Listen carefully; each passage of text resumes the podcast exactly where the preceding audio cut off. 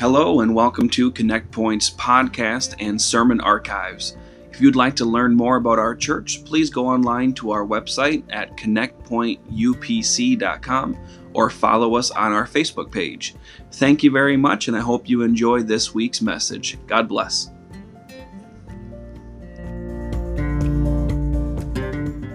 Great thing it is. And man, we do have quite a number of people that are unable to be here today, but so many of them have told me that they are they are watching online today. So we welcome them, all of our church family, and any guests that are wa- watching us online today. Amen. If you are a member of this church and you're watching online, go ahead and take this moment to comment your name and who's in your house and who's watching with you, so we know who you are, where you are.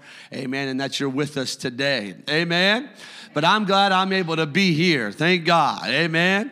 We know that many are dealing with sickness and uh, some are staying way out of caution, and we respect all of that, but we look forward to seeing them back in the house of the Lord as quick as possible, healed and recovered and doing good. Amen. God is so, so very, very, very good to us. Amen. Are you, are you thankful that the person next to you is here today? Are you glad you're not sitting all by yourself?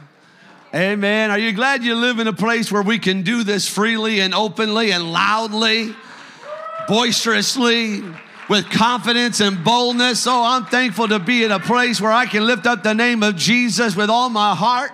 Amen. Mind, soul, and strength. And we pray for our fellow believers uh, all across the world, some of them who do not and are unable to participate in the freedoms of worship that we have, amen, today. And so they find themselves in basements and back alleys and out in the middle of fields somewhere, amen, to worship their Lord Jesus Christ.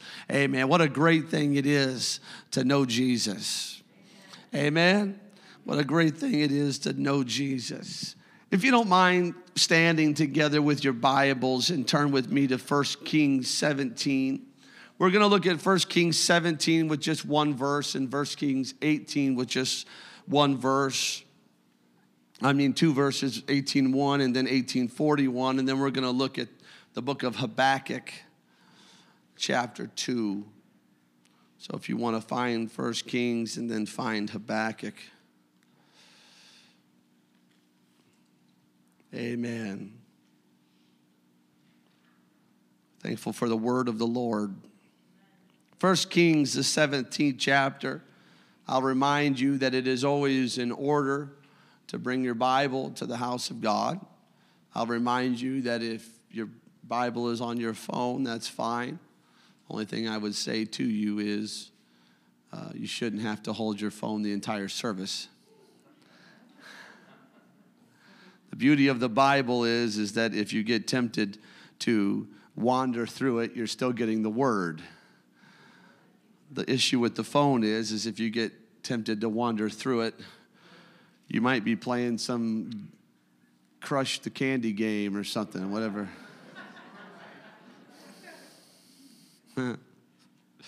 Amen.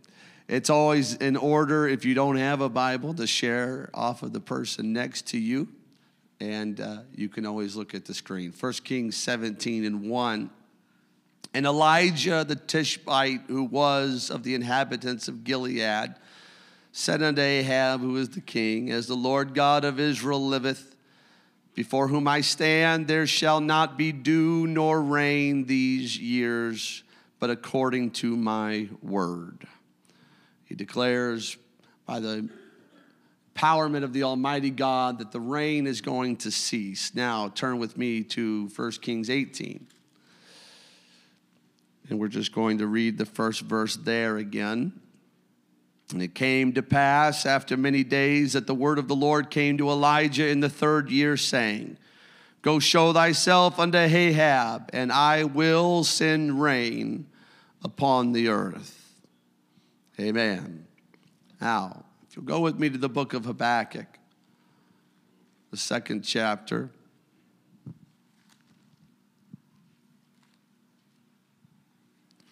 Habakkuk, second chapter, verses 2 and 3. I'm going to read from the King James Version. They may have a different version of this on the screen. Habakkuk chapter 2 2. And the Lord answered me and said, Write the vision and make it plain upon tables, that he may run that readeth it. For the vision is yet for an appointed time, but at the end it shall speak. The vision will speak, and it will not lie. Though it tarry, wait for it, because it will surely come. It will not tarry. Amen. I want to talk to us today on a personal level about our God given vision. Our God given vision. I believe that it is completely imperative to live the life that you hunger to live that you have received a God given vision for your life and that you know what that vision is and that you know it is from God. Amen? Amen. Amen. Smile at somebody, tell them you love them.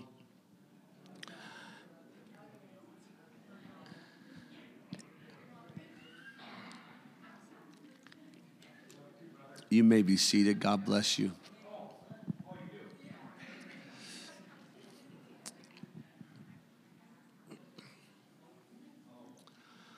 It was a hot and humid day in southern Minnesota, August the 21st, 1883. Before the day would complete, three separate tornadoes would unleash devastation upon much of southern Minnesota. One was estimated at an F5 tornado, that destroyed some 40 farms it entered into the city of Rochester with its 5,100 residents at the time, around 7 o'clock. It traveled for some 25 miles on the ground. At that time, there were no public address systems or tornado warning sirens. There was only the eerie stillness prior to the horrific roaring of the approaching destruction. When citizens finally stepped out from their basement shelters, they found a devastated city in the fading light of sunset. 37 were dead, 200 more were injured. 137 homes had been completely destroyed, and some 200 more homes had taken significant damage. The city of Rochester at that time, with its 5,000 people, was a decent sized city. And yet, there was no hospital at all that existed. And there was only but one doctor who lived in Rochester. His name was Dr. W. W. Mayo. Dr. William Worrall Mayo was indeed a qualified for the day surgeon and physician. But he said that he did maybe five surgeries a year. None of them usually have any major significance. From time to time, perhaps, he would have to do something life threatening to, to help somebody with something life threatening, but only maybe four or five times a year. The elder Mayo that night in Rochester, as the storm passed, set up an oak table in Rochester's town hall. And all night long, he would work on the patients that were being rushed and carried in to him. Sister Mary Alfred Moes and other nuns assisted him. Having no medical training at all, they were just there to help to care for as much as they possibly could. Some died on the table that night. Some of them were Dr. Mayo's friends, connections in the community. But it was estimated that he performed over 50 significant surgeries throughout that single night. In fact, the next day, when surgeons began to arrive from other cities to try to assist him with all of the patients, they were shocked and dismayed to see how much had already been accomplished by one man, by Dr. Mayo alone. A few weeks passed after that night, and Sister Mary Alfred Moes sent for Dr. Mayo to come and visit her. She told him she had a vision from God and she needed to tell him about it. When he arrived at her house, she said, I have had a vision from the Lord that I need to tell you about. She said, I saw a great hospital rising out of the cornfields of Rochester, and patients were coming from all around the world and of every nation.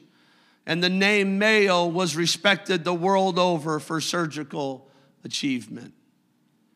And Dr. Mayo responded, I am nearly 60 years old.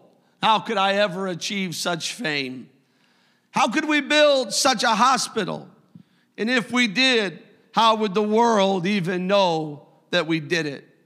And Sister Mary simply responded this You will have sons, they will be great, and the world will find the pathway to your door. It was Dr. Mayo himself who gave the first 20 acre parcel of land that they built the first building, the first hospital on. That 20 acre parcel of land had been an apple orchard, but it had been completely decimated by the tornado. And Dr. Mayo instead said, let's build the first building there. Today, over 1 million people a year go to Mayo for care, and they come from all over the world. And they have campuses in Arizona and Florida and London, and the Mayo health system spreads far and wide. It employs over 4,500 physicians and scientists, along with 58,000 administrative and allied health staff. It is home to the top 15 ranked Mayo Clinic Alix School of Medicine, in addition to many of the highest regarded residency education programs in the United States. It spends over $650 million a year on research and has more than 3,000 full time research personnel constantly working to try to find ways to better care for humanity. God gave Sister Mary a vision. God did. God gave her a vision of something that was significant and great, important, impactful, and purposeful. And Dr. Mayo bought into the vision and donated the first land and he went to work. And today I've just simply come to tell this group of Jesus worshipers that have gathered together today at Connect Point that you and I need a God given vision for our lives. We need to hear from the Lord about what we're supposed to be and what we're supposed to do. We need to see something that comes from the throne of heaven about what my life is supposed to look like, my marriage is supposed to look like, my family is supposed to look like. I need to hear from Jesus uh, that shows me what my future has in store for me. He may not give me all the details. Uh, in fact, He never has. Uh, but I know uh, that I learned a long time ago there is a God who cares for you and I, who has a plan for you and I, and a purpose for you and I, and He wants to show you what your God given vision is. You need something that you can see in the darkest night. You need something that you can hear in the face of the loudest negativity. You need something that will survive even the fiercest resistance. It's not about how much money we can make. It's not about how much power we can wield. It's a, it is about becoming who God says you can become through Him. It's about becoming who God says you can become through Him. Our text today speaks of King Ahab and the prophet Elijah. Ahab is a wicked yet very powerful king over Israel. Elijah is a prophet of the Almighty God. Elijah is empowered by God to declare a drought upon the land, and it immediately goes into effect. And three years later, in the third year of this devastating drought, God sends Elijah back to King Ahab. In 1 Kings 18, we read, It came to pass after many days that the, word of the Lord came to Elijah in the third year, saying, Show thyself unto Ahab, and I will send rain upon the earth. And Elijah went to show himself unto Ahab, and there was a sore famine in Samaria. If we continue to read in verses 17 through 21, it came to pass when Ahab saw Elijah that Ahab said unto him, Art thou he that troubleth Israel? And he answered, I have not troubled Israel, but thou and thy father's house, in that ye have forsaken the commandments of the Lord, and thou hast followed Baalim. Now therefore send and gather to me all Israel unto Mount Carmel, and the prophets of Baal 450, and the prophets of the groves 400, which eat at Jezebel's table. So Ahab sent unto all the children of Israel and gathered the prophets together unto Mount Carmel. And Elijah came unto all the people all the people of Israel that were gathered there at Mount Carmel with the prophets of their idol Baal and Elijah, a lone man standing there, a prophet of God. All of the people come to see what's going on. All of them come because that was the thing to do that day, because they had been summoned and because it was what everyone else was doing. So they all gathered together there at Mount Carmel. But Elijah came unto all the people, and I don't think they were expecting him to interact with them. I think that they showed up as spectators. I think they showed up just to see and to hear what was going to happen and to talk about it and it to be the highlight of their day. But when they all gathered together, Elijah turns from Ahab and he turns away from the prophets of Baal and he looks at the people and he says, How long halt ye between two opinions? Whether or not they understood the first question out of his mouth uh, is irrelevant because uh, he follows up with this uh, If the Lord be God, then follow him. But if Baal, then follow him. And the people answered him not a word. They didn't say anything. He had thrown out a challenging question to them. He had brought them abruptly to a point of decision, but they had nothing to say. The people had nothing to say. I declare to you this day that they had nothing to say because they had no vision. They had no personal goal. They had no dream. They had no pursuit that had come from God. They had no God given vision in their life. They had disconnected themselves from God. They were trying to walk some sort of a line between uh, worshiping God and worshiping Baal because they didn't want to be uh, in trouble and they didn't want to be looked down upon by anyone or get themselves uh, in a bad place. And so they lived to appease whoever was in power and they simply simply survived their time on earth uh, by following after the crowd uh, and being told to make such a bold decision of faith was a foreign thing to them. They were much more comfortable seeing who was going to come out on top being brought to that place of decision was very hard for them and, and very uh, uh, difficult for them because uh, they were living their life with no vision. Uh, they didn't see anything in their future. It was just day to day uh, who's in power today, uh, who's in control today, what's going to be asked of us today or demanded of us today. who do I have to appease? who do I have to bow down to today? and because they had lost any connection to God. They didn't have any vision about who they were as a people. They didn't have any vision uh, as to who they were as individual persons. Uh, they were just walking through life blindly, one step after the other, not worrying at all or thinking at all about what the future might hold, uh, and never believing themselves to be anything more than they thought that they could be. But I say to you today, they were still Israel. They were still the apple apple of his eye. They were still the people that were called of God, uh, and chosen by God, uh, but they had lost their connection to their God. Uh, and when they lost their connection to their God, they lost their vision. And then they lost their vision. What were they living for? The story in its entirety is very powerful. And if if you've never read the whole thing, I would encourage you to do so and read it all in your Bible.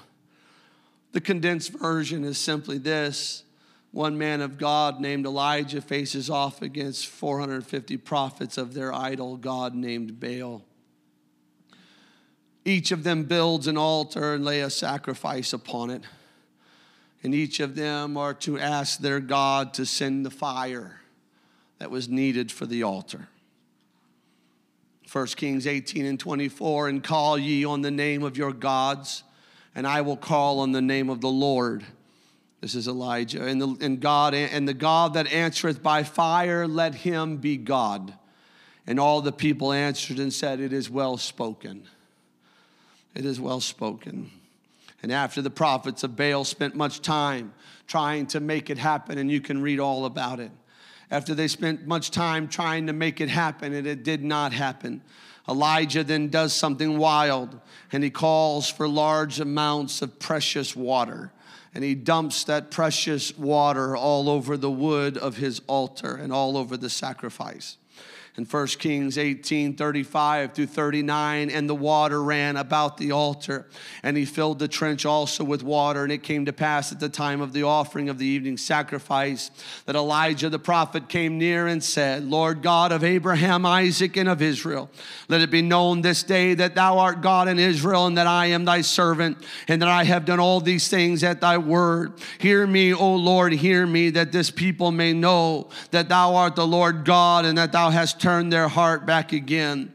And the fire of the Lord fell and consumed the burnt sacrifice and the wood and the stones and the dust and licked up the water that was in the trench. And when all the people saw it, they fell on their faces and they said, The Lord, He is the God. The Lord, He is the God. I'm glad today that I know who my God is. I'm glad today that I didn't show up needing somebody to point me uh, towards my God, uh, but I've come to declare under the anointing of the Holy Ghost today uh, if you perhaps are sitting here and you don't have a God given vision and you're not really even sure about how to connect with your God, there is a God who has fire. Hallelujah. There is a God of fire, a God of power, a God of might, a God of wisdom who wants to fall into your spirit today. He wants to fall down into somebody his life today. And He wants to open your eyes and show you. He wants to give you a vision for your life. He wants to show you the possibilities of who you could be and who He wants you to be. Oh, hallelujah. God told Elijah, I will send rain upon the earth. But at that moment of great victory, after they have saw the fire fall and Baal is destroyed and the prophets are destroyed. After that great victory, there is still a simple truth that they are all living with. They're all still in a very deadly drought. Even though fire has just fallen from heaven and it has made a bold declaration that there is a God and it is the God of Elijah, they are still feeling the dust kicked up in their faces with every step that they take. They are still looking at brown. They are still looking at desolation, no growth, no rain, no water. They're still in the drought. And God told Elijah, I will send rain upon the earth, but it hadn't happened yet. And so there they were, living in that drought still. Tell somebody today that the vision that God gives you will not look like what you already have. And that the vision that God has for your life and family will not be reachable in its entirety today. Let me say it like this if we can do it ourselves, it's not a God given vision if I can do it with my own power and my own ability, if I can do it in my own wisdom, my vision is too small. If a few days and some subtle changes are going to achieve it, my vision is too small. I told you recently that if you are fasting and not hungry, you're doing it wrong. Today, I say to you if you have a vision that doesn't look impossible, you're doing it wrong. Oh, hallelujah. If you have a vision that doesn't look impossible to you, you're doing it wrong. 1 Kings 18 and 41, and Elijah said unto Ahab, Get thee up and drink, for there is the sound of abundance of rain. I want to tell somebody today what that means because it is very obvious that Elijah is the only one who hears it. It's very obvious that this was not the sound of a natural storm coming upon the horizon. This was not the sound of rain falling in the distance, making its way quickly their direction. No, everybody else was just hearing the wind and the dry dust as it it crashed against the things around them. Everyone else was still living with just the drought. That's all they could see or hear. But Elijah says, I hear the sound uh, of an abundance uh, of rain. I hear something is coming. I know you can't hear it uh, because you don't have the vision, Elijah says, but I have a vision and my vision is speaking to me. I have a vision and my vision vision is talking to me. Uh, you can't hear it uh, because you don't have the vision. Uh, but Elijah says, I, uh, I hear the sound uh, of an abundance of rain. Uh, but Elijah, I can't see anything and I don't hear anything. I know you don't. But if you would get a hold of a vision from God, if you would get something deep down in your soul that comes from God Almighty, you could stand up in the midst of a drought and say, I hear the sound of an abundance of rain. I want you to catch the spirit of Elijah. Elijah doesn't say, I think maybe we might get a sprinkle today. He doesn't say, I think there might be some dew on the grass come tomorrow morning. Elijah says, My vision is speaking to me, and my vision is saying, An abundance, an abundance, an outpouring is coming, an abundance of rain rain like we've never seen before, like we've never experienced before. There's going to be something powerful about to break loose upon us. Oh, hallelujah. I wish I could take five seconds uh, and get a few people to agree with me uh, that you hear the sound of an abundance of rain uh, coming upon this church uh, and coming upon this region. Uh, that there's going to be souls uh, that are going to be coming to God. that there's going to be people that are be crying out to Jesus and giving their life and their home and their family to the Lord. I hear the sound. I'm not talking about one or two. I'll celebrate with the angels over every single one that repents. But I hear a vision. My vision is speaking to me that there is greater. Somebody shout abundance. I hear the sound of abundance. Hallelujah. I hear the sound of an abundance of rain. I don't hear it, Elijah. How come we can't hear it? Because you got to have a God given vision because your vision wants to speak to you. Habakkuk said that this vision speaks and that it will not tarry. Hold on to the vision that God gave you. It will come. It will come, but it doesn't look like it, Pastor. It doesn't look like it. It doesn't look like it. God gave me a vision a month ago, or God gave me a vision a year ago, God gave me a vision 10 years ago, but I'm standing here today and I'm looking around and I'm having a hard time, hard time seeing, hey man, that my vision is coming to pass. I'm having a hard time seeing that my vision is taking place. Show me where it is, Pastor. Show it where it is.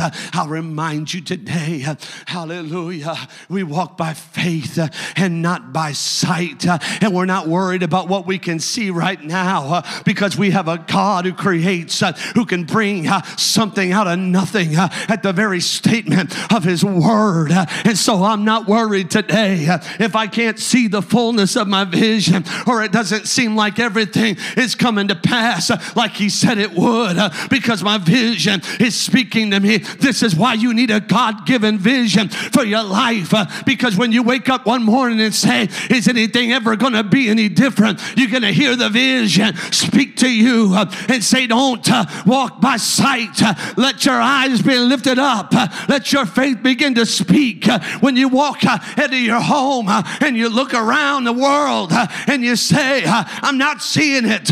I'm not seeing it come to pass. You may not get any help from your neighbor. You may not get any help from your coworker. You may not get any encouragement from friends or family, but your vision is going to speak to you, uh, and your vision is going to tell you, uh, hold on, uh, hold on, hold on. Hallelujah. His vision was speaking to him. You see, your friends don't tell you your personal vision, God does. Your family doesn't tell you your vision, God, God does. Because others, others may let you off the hook. right? Because others may say, you know what? It's okay to just just accept less. Just let this be enough. Let's just say this is good enough. Oh, hallelujah. But God, God given vision will never stop motivating you to see what He has spoken come to pass. He'll never stop encouraging you, He'll never stop pushing you to see you become, to see and experience all the things that He has for you. So Ahab went up to eat and drink in verse 42 and 43 of chapter 18. And Elijah went up to the top of Carmel. And he cast himself down upon the dry and desolate earth. He put his face between his knees, cried out to, the God, to God. He prostrated himself, he humbled himself before the Lord. Sure, he had just had a mighty victory. Oh, it must have been something to say, Lord, send the fire. And the fire fell. Must have been something when all of a sudden all of Israel locked eyes on him and said, The Lord, He is God. The God of Elijah. The Lord, He is God and the conquering of the prophets of Baal and the destruction of Baal must have been an exciting time, but not very long after it all. Here he is on his face in the dust, crying out to God Lord, you said there was going to be rain. You said there was rain coming. And I hear the sound of an abundance of rain. I hear the sound in my spirit of rain, but I don't, I don't see any rain. And so he buries his face. It's almost as if Elijah says, I have to quit looking for it in the flesh. So I'm going to bury my face and I'm going to cry out to God and I'm going to believe what my vision is speaking to me.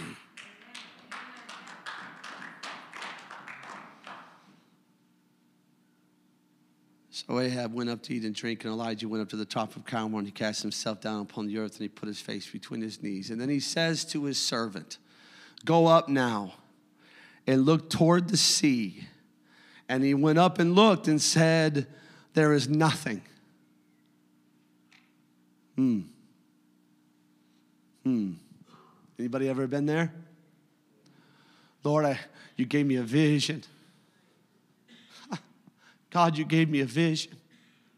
And I hear the sound of my vision speaking to me. And I hear the sound of an abundance of rain. But I'm face down in the dust. And I just said to my servant, Do you see anything? And he says, I see nothing. Nothing. Nothing? Really? Nothing? Mean, throw me a bone here. Give me something. Nothing. Servant, I don't know what to tell you, Elijah. I, I know that's not what you want to hear. I know that's not what you're looking for. I know you just said you heard the sound of abundance of rain. Not sure what that's about, buddy, but I'm seeing nothing. Well, then go again. Go again, and I'm going to stay here. And I'm going to talk with my God and I'm going to listen to my vision. And I'm going to listen because I hear the sound of an abundance of rain. So you better go again. And the servant goes again and he comes back. And Elijah says, What did you see, boy? And he says, I saw nothing. What do you mean, nothing? I saw nothing. Well, then you better get back up there. You better get back up there because I'm looking down into this dust uh, and I'm feeling this dust caking in my eyes and in the corners of my mouth. Uh, but that doesn't matter to me uh, because I hear the sound uh, of an abundance of rain. Uh, so you better get back up there and you better look again. Uh, go again. Seven times he goes. Seven times the servant leaves Elijah and six times comes back and says, I see nothing. I'm looking where you tell me to look. I'm doing what you tell me to do. I'm straining as far as my eyes can see, but I see nothing. I know you got a word from God for your life, Elijah. I know you got a vision that you say is going to come to pass. I know that you can hear it somewhere within your spirit, but I'm seeing nothing. Uh, I'm asking somebody in this house today, how long can you trust uh, in your God given vision when nothing uh, is happening? Uh, how long are you going to hold on uh, to what God showed you uh, and what God told you and what God spoke to you when nothing is happening? How many times will you look with expectation to the horizon and see nothing until you give up, until you quit, until you say, Well, Uh, God must have forgot about me, uh, or maybe I didn't hear it in the first place. Uh, I've come to tell somebody in this house today go again, go again, go again, go again. You didn't see it yesterday, go and look for it today. If you don't see it today, go and look for it tomorrow. But you keep going because you got something inside of you that says, I hear the sound of an abundance of rain. Oh, I wish you'd clap your hands and shout unto God a little bit.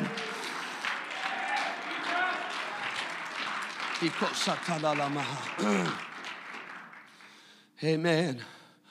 I declare to you today that if you do not have a God given vision for your life today, you need to get it before you leave here.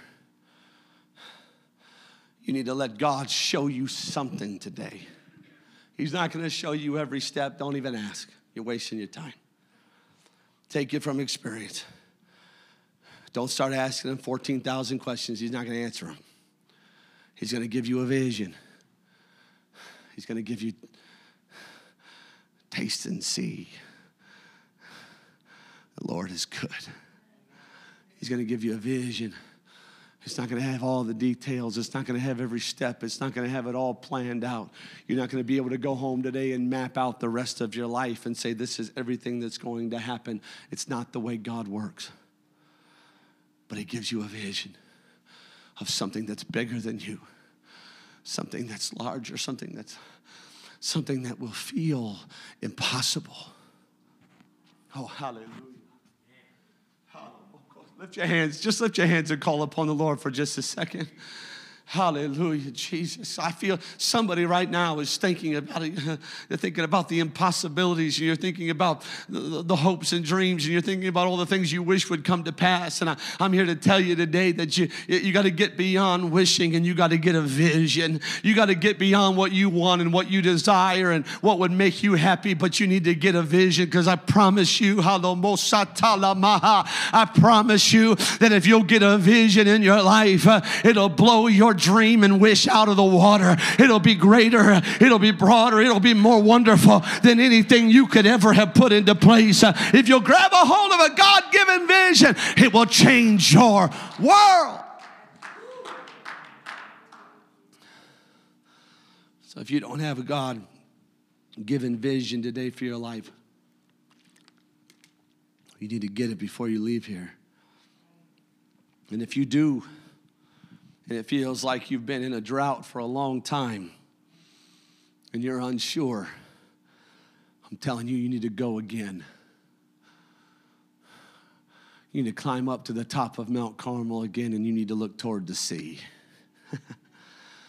Lift your eyes of faith and look again towards the heavens.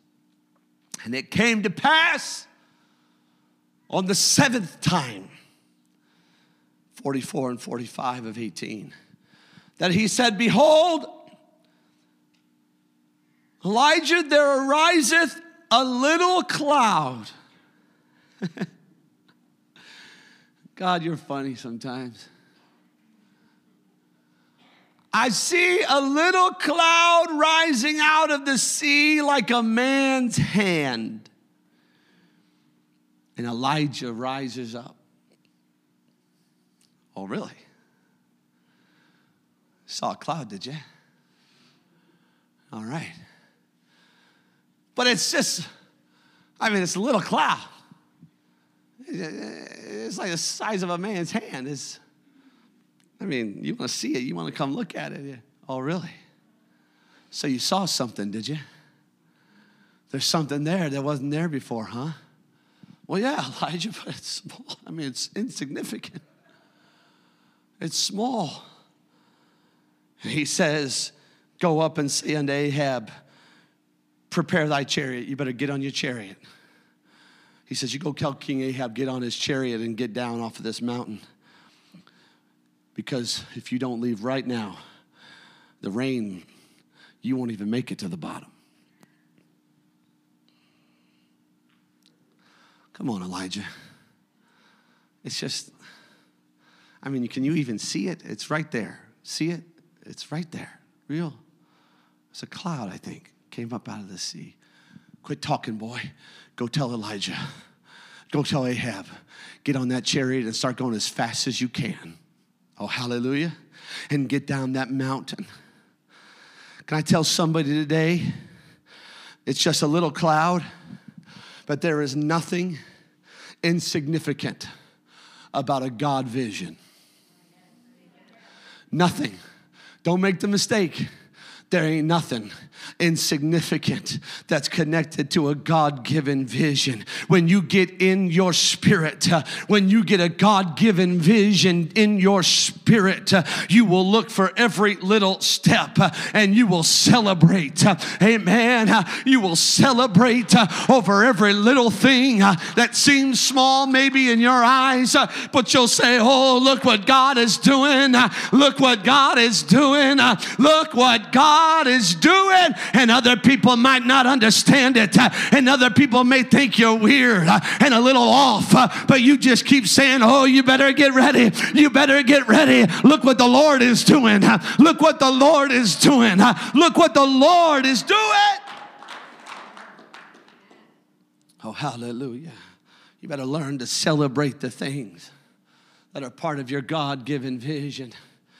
You celebrate things that you had to let go of for the vision. Oh, hallelujah. Hear me today. You're going to celebrate some things that you had to let go of because I want the vision. Oh, hallelujah. I used to do this and I used to do that and I used to love this and I used to spend my time with that and I used to be all involved in that and that used to be my whole world. But when I got a God given vision, I started losing all interest in those things and I let go of those things. And not only did I let go of them, I celebrated that I let go of them. Why would you celebrate that? Because it let go of something that was keeping me back from getting the vision that God had for my life life. Uh, I disconnected from some things uh, that were holding me back, uh, and now I'm moving forward. And so I'm celebrating. And you celebrate every small little thing that comes into your life that's connected to your God given vision. Oh, hallelujah. You celebrate every God told this church this before. I tell young ministers this all the time. And when I'm working with new pastors, I tell them this too. If you're going to lead people to Jesus, if you're going to work with people, you're going to have to let some of the worst, most horrible uh, uh, things, um, some of the worst possible things that they do to you or do to themselves, you're going to have to let that just kind of roll off your back. Uh, but if you see a hand uh, go from here to here in a church service for the first time, uh, you better celebrate that. You better celebrate that. If you see a little tear just begin to run down their face for the very first time, you better celebrate that. You better be thankful. That's your vision. There's your vision. Your vision is coming to pass. Your vision is coming forth. I know maybe they don't have it, have it all together yet, but look at them. They're in the house of the Lord and they're singing the songs of Zion and they're lifting up their hands and they're crying out to Jesus. Uh, vision uh, is coming to pass.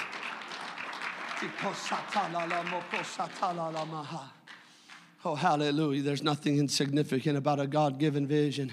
And every time, every time He moves upon you in any way whatsoever, with about that vision, you have to say yes, yes, yes, yes, yes, yes, yes. Yes, but I don't understand what he's saying, Pastor. Just say yes. Well, I usually don't just say yes to stuff. I usually like to do this and do that. You go ahead and do all that stuff with humanity and you think it all through and work it all out and all that with humanity. But when God says something and shows you something, you just say yes.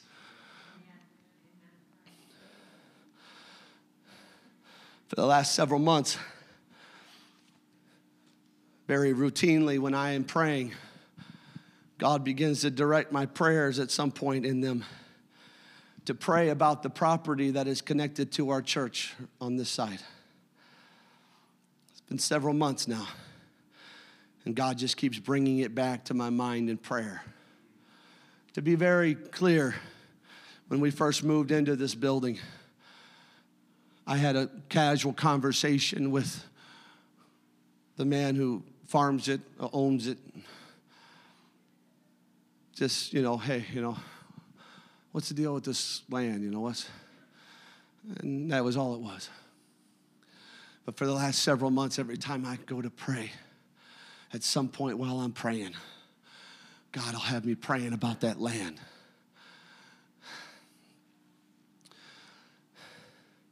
It just keeps bringing it back to my mind.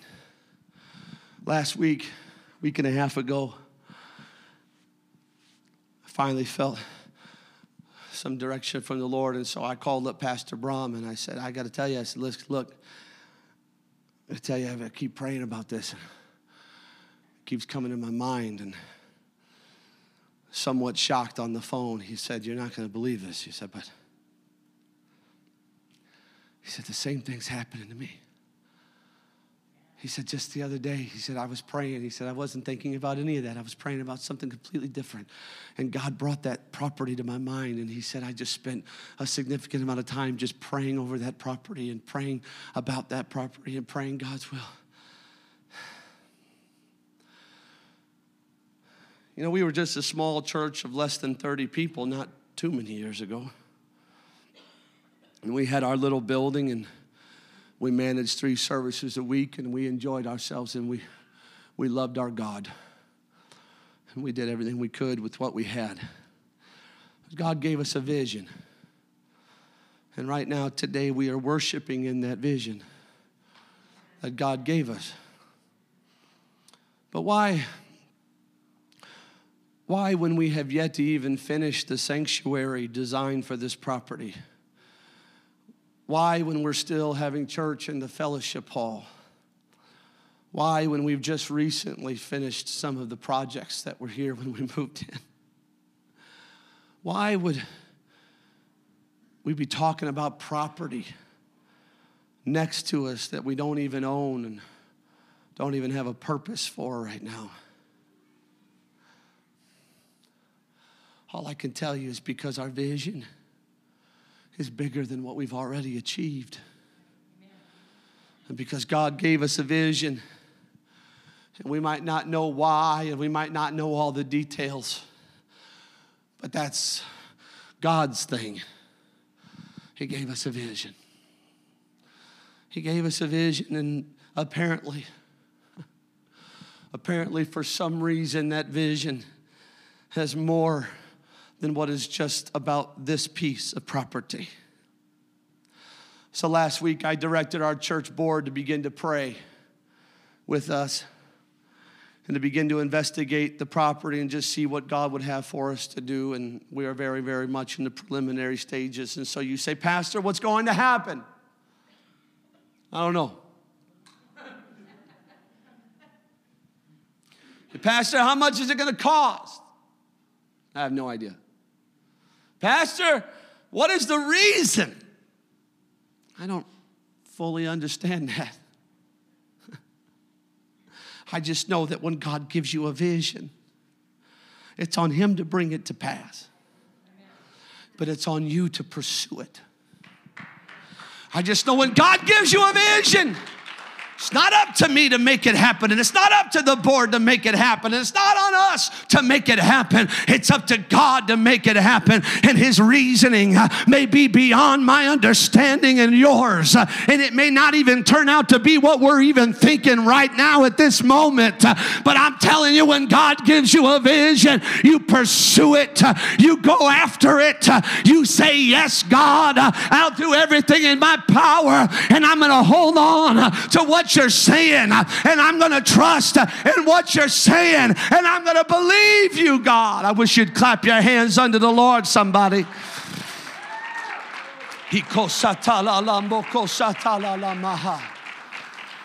Hallelujah.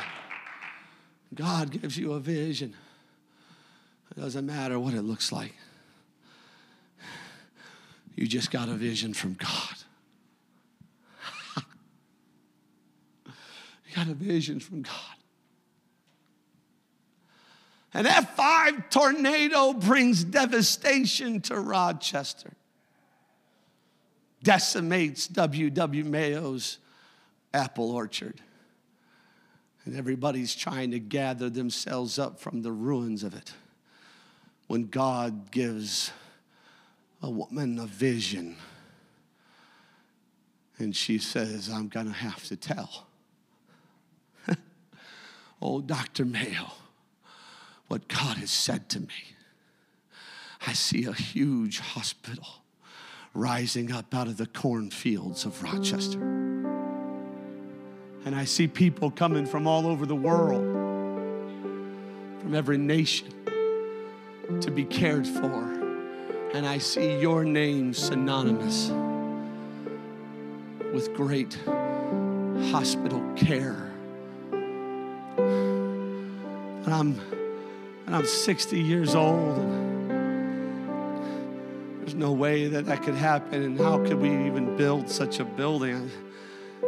How, where are we going to get the money? How's this going to work? And even if we did do something, how would everybody even find out that we did it? It wasn't recorded in history, but something tells me that Sister Mary said, I don't know. But she does declare this You will have sons, and they will be great. And the world will find the pathway to your door. Oh, hallelujah. I don't know how exactly God is going to fill this building, but He's going to. Because our vision is bigger than filling the fellowship hall. And I don't know exactly how the new sanctuary is all going to come to pass, but if the Lord tarries, it will. Because it's part of the vision. And I don't know. I don't know what what that's about. I don't know what that cornfield is all about. But I know there's a vision. And it's a vision that God gave. And you don't put limits on God's vision.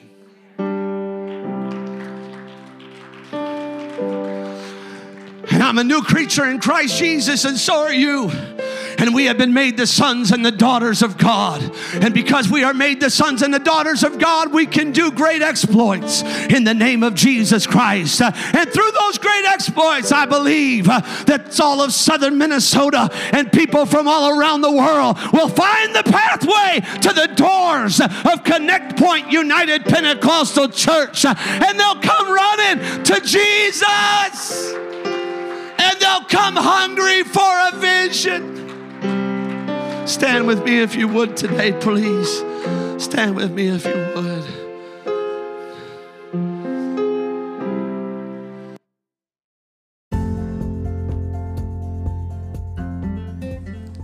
Thank you for listening to our podcast this week. We hope you enjoyed this message. Remember, if you would like to find out more information about our church or to contact us, please go online at connectpointupc.com.